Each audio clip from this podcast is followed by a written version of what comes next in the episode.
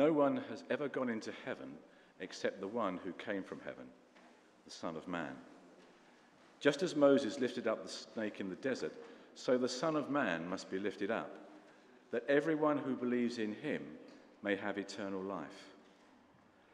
For God so loved the world that he gave his one and only Son, that whoever believes in him shall not perish, but have eternal life. For God did not send his Son into the world to condemn the world, but to save the world through him. Whoever believes in him is not condemned, but whoever does not believe stands condemned already, because he has not believed in the name of God's one and only Son. Amen. Yeah, every time I come here, the chairs have moved. and uh, uh, I, I, but anyway, it's good to see you. It, this is an unusual arrangement we've got today, but I just hope that it might be one where we can worship together and actually grapple with a, a key verse of Scripture, that John 3.16 one, which we heard amongst that passage there. Um, For God so loved the world that he gave his only Son, that those who believe in him may not perish, but have eternal life. Now, who learnt that when they were perhaps a bit younger? Me, for one.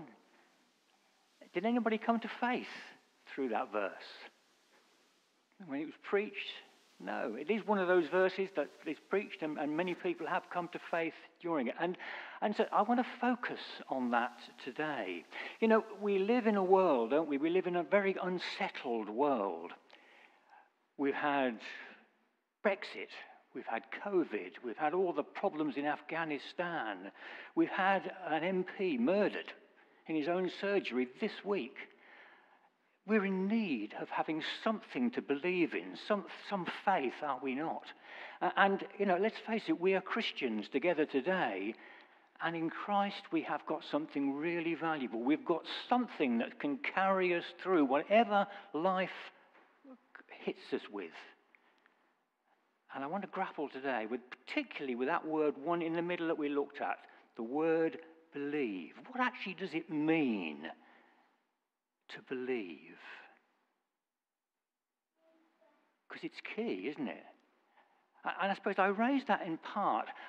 I've read that word and I've grasped it.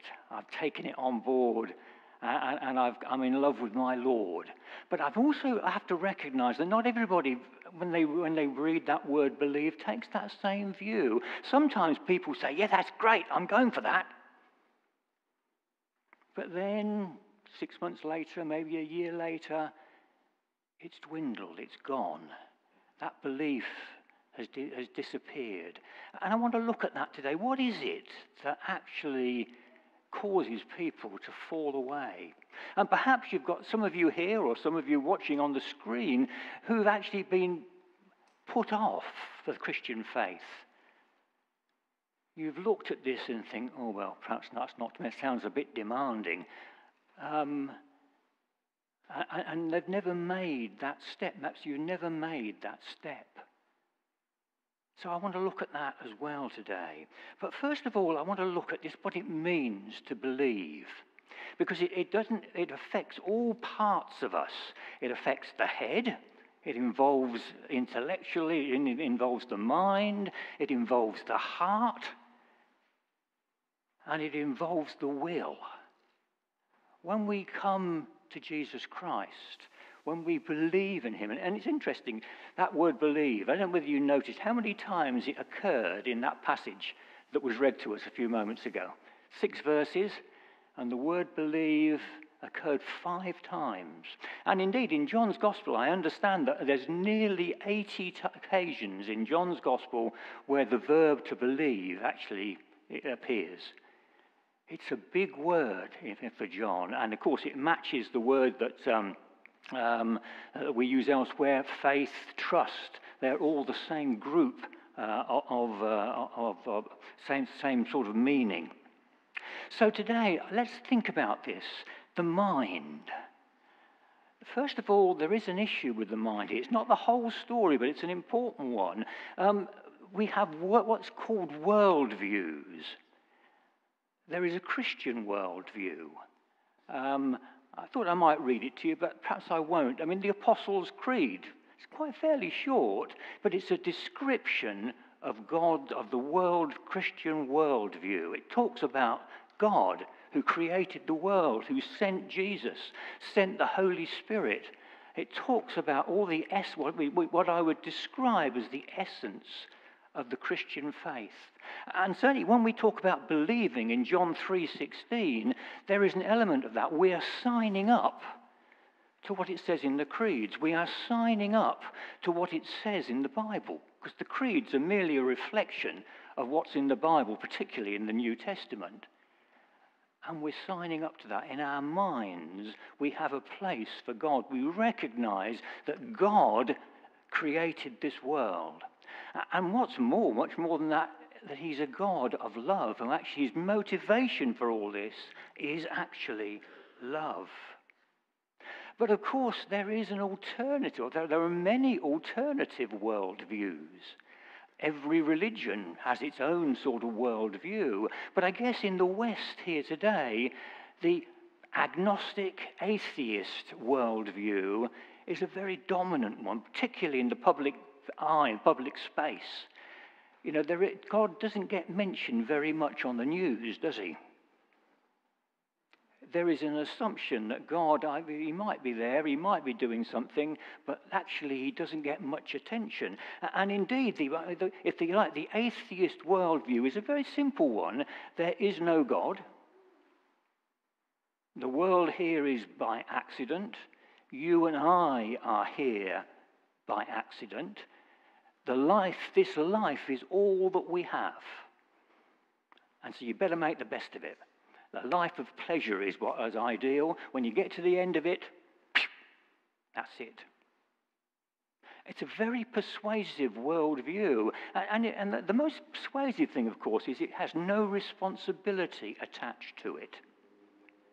You can do what your life, as long as you've had a life of pleasure, that's fine. You're not answerable to God. You're not answerable to anybody. At the end of it, that's it. As a Christian, you see, our worldview includes the fact that we are actually, at the end of the day, we are answerable to God. Our life is worth something. Our life is valuable. God has purposes for us. And at the end of it, we are answerable to Almighty God. Now, that can be a bit frightening, but it's also a wonderful sense of, you know, we're important. We have a place. God's got a place for us. And we should rejoice in that. So, first of all, the mind. It is important what we believe, that Christian view that we find in the Bible in the, in the, and in the, and in the creeds. We sign up for that.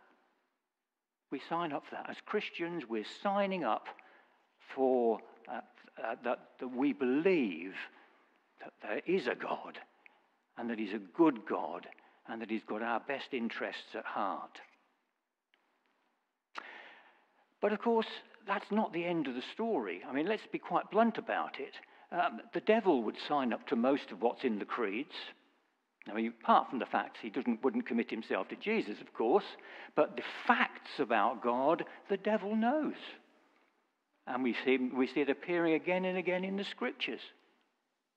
So it's not in itself, that doesn't mean we're a Christian just because we've signed up that we believe there is a good God in a sense, what needs to happen is that that belief in the head needs to move down into the heart because we're not dealing here with a God who stands remote upon, from us and creates things and looks on from a distance. We're talking about a God who came close to us in Jesus Christ. He came, he came, if you like, he came away from the balcony looking down on us, he came into the street. Jesus was God coming into this world, coming in to live amongst us. God, Jesus, God and man. An amazing fact. This is a God who cares for us. This is a God who we can relate to. This is a God who we can trust. Not not just a distant creator, a God we can trust with every aspect of our lives, a God who we can get to know, a God who we can develop a relationship with, a God who we can pray to. We've been invited to pray. We've been invited to ask Him. We've been inv- invited to invite Him into our lives. This is not only a God who we can assent to certain facts, this is a God we can trust because He's a good God. He's a God who loves us. But even that's not the end of the story. Because, of course, as human beings, we have a will. We have to decide. We have to make decisions about where we spend our time, what our priorities are in life. And actually, when we, when we say that word believe, we're also saying quite simply, Lord God, you, if you're God, you deserve top priority in my life. You're the one who deserves to be in the center, and I will build my life around you. Believing requires commitment. We can't just sit back and let God do it all. It, is, it requires commitment of us because it says in, in Ephesians, we are God's workmanship. That's right, God's work, was created to do good works, which He has prepared for us to do in advance. He knew us before we were born. Well, it's a wonderful package. And I think just bear that in mind. When we talk about belief, we're talking about something in the head, something we actually believe, something in our minds. We're talking about something in our heart, somebody we can trust. And we are talking about a commitment of our will to this God. It's a wonderful package. When I discovered God 40 years ago, it was a lifestyle change which transformed me. I had hope for the present and I had hope for the future. I had trust in a loving God and I had a sense of purpose in my life. Before that, I was a man who was obsessed with success. That's what I wanted in life. I wanted success. And there was a dark side as well. There was um, what I would describe, I was dogged by depression. When things didn't go well, and they quite often didn't, depression used to weigh down on me, a dark depression. That was me before. When I discovered the Lord Jesus Christ, I believed and my life was transformed. I knew, found a contentment in my life which I had never found before. But I have to recognize, you see, that my experience with God is not everybody's. And indeed, you know, I've, even in our own family, we know of, probably all of us know of people who've made that commitment and, and then six months later, a year later, they've fallen away. And we have to ask the question, you know, why, why is that? Maybe there are people here who've never made a commitment because they've always had some doubts somehow in their minds, things they're not comfortable with, and it stopped them making a commitment to the Lord Jesus Christ. And I would suggest to you today that what actually it is, very often anyway, probably not the only reason, is that actually that we've had some disappointments. We're perhaps disappointed in God. God has not quite done what we expected him to do. And this can be in a number of areas. It can be in prayers that are not answered. You know, we've prayed and prayed and nothing seems to break through.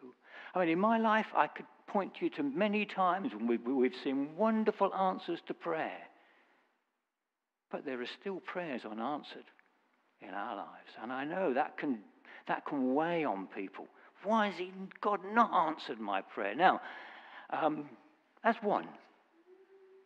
Secondly, the Bible you know, when we become a Christian, we commit ourselves to the Bible and as it has been the guide to our lives. Well, there's some difficult stuff in the Bible. I was reading this week about those pigs, those 2,000 pigs. You know, Jesus uh, got rid of um, the evil spirits out of the man and he sent them into the pigs. And the 2,000 pigs disappeared into the lake and were drowned. And, and I guess all those people in the area lost their, li- their lifestyle, lost their living because of it. There are, the point I'm making, there are difficult things in the Bible. And if you're someone who is very committed to animal welfare, reading that passage is a bit of a, bit of a blow. What's God doing? You know, surely he could have done it better way than that, couldn't he? Um, you know, that's another area. Another area, I mean, the whole minefield of sexual ethics. I mean, let's be quite blunt about it. What the Bible says about sexual ethics and what the world says about sexual ethics nowadays are very different. Um, and, you know, if you're coming into the Bible and you're reading the Bible, you've got a problem. You've got a big tension there between what the Bible says and what the world believes nowadays you may, it may just be people looking at the pain and the suffering in the world. I mean, saying, how can there be a good God when there's so much pain and suffering in the world? It may just simply be the, the amount of violence in the Old Testament. And there is a lot. You know, how is this consistent with a loving God? Now, I have to disappoint you. I'm not going to answer any of those questions. Um, and in fact, I'm going to ask a question um, in exchange for it. Um, and the question is quite simple Where does the power to believe come from? Now, it could come from us, it could come from God, it could come from elsewhere, other powers around. Anybody want to hazard a, a word on where the power to believe comes from? Sorry?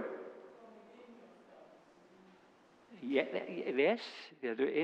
Well, let, let, me tell you. I mean, the Bible actually tells us very clearly. If we'd read a bit earlier in John's Gospel, Jesus said to Nicodemus, You must be born again.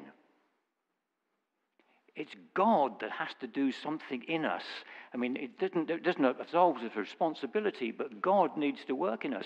If you look um, in, in two, uh, Ephesians chapter 2, it is by grace you have been saved through faith. And what does it say next? Not of yourself. It is the gift of God. You see, that passage uh, we started with, 3.16, it looks as if three bits were from God and one bit was from us. But actually, the reality is, in the end, the whole thing is of God.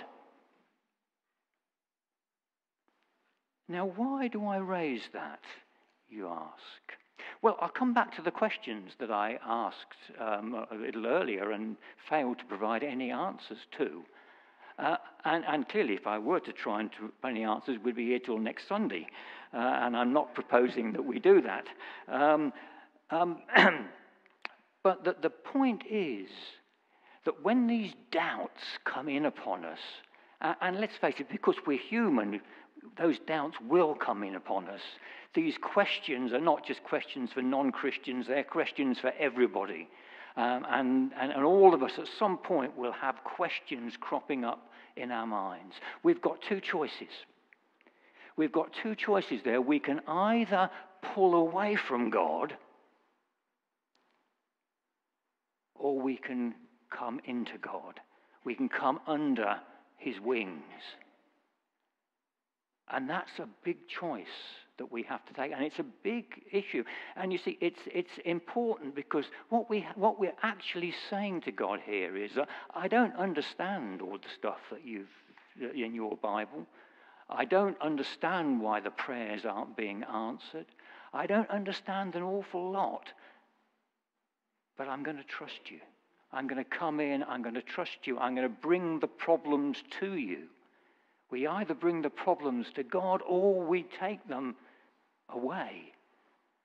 Faith, belief, will never stay static.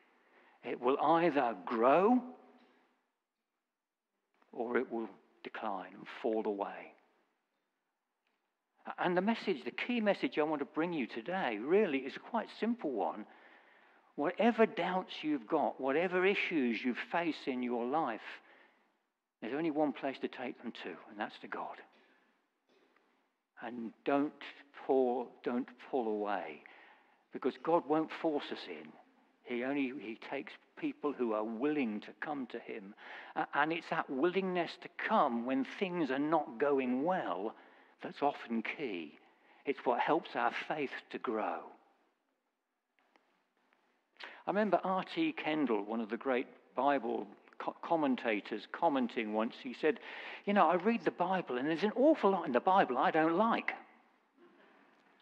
And I could understand that. He said, I don't like it, but I trust God anyway. I'm willing to put my trust in God. And, and it was um, Billy Graham who made a similar point at the time of the, the, the 9-11 and the Twin Towers, the planes went into the Twin Towers and into the Pentagon. Somebody asked him, he said, Billy Graham, he said, where's God in this? And he simply responded, he said, I don't know where God is in this, but I trust him anyway. And I thought that's a wonderful, clear statement. If we go through God wanting to understand everything, we will fail. Sometimes we just have to move into God in trust uh, and leave it with Him. We're coming to the end now, you'll be glad to know. Um, but I did, I did ask, I think we're going to have uh, the Trust and Obey, aren't we? An old hymn. Um, some of you may remember it. Trust and obey. There's no other way to be happy in Jesus but to trust and obey. There's a few smiles around here. I can see you remember it.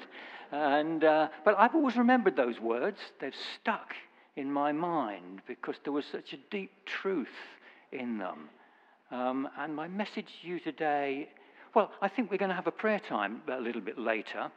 Um, and I would invite you, if there are issues today that are, that are weighing you down, that are actually causing you grief, use the opportunity when we have that prayer time just to bring them to the Lord. Lord, why have you not answered that prayer that I've been making for the last two years or whatever it is? Why, why, why? We can bring them to the Lord. Do that today. And we've got this prayer tunnel. I'm not quite sure what's going to happen in this prayer tunnel, but maybe uh, we, can, we can use that in the same way as well. So, God bless you. I hope that's looking at an old verse of Scripture has helped you today. Um, and I just appeal to you. Move on from here. He's a good God, and we can take everything to Him. Hallelujah. Hallelujah. Yeah.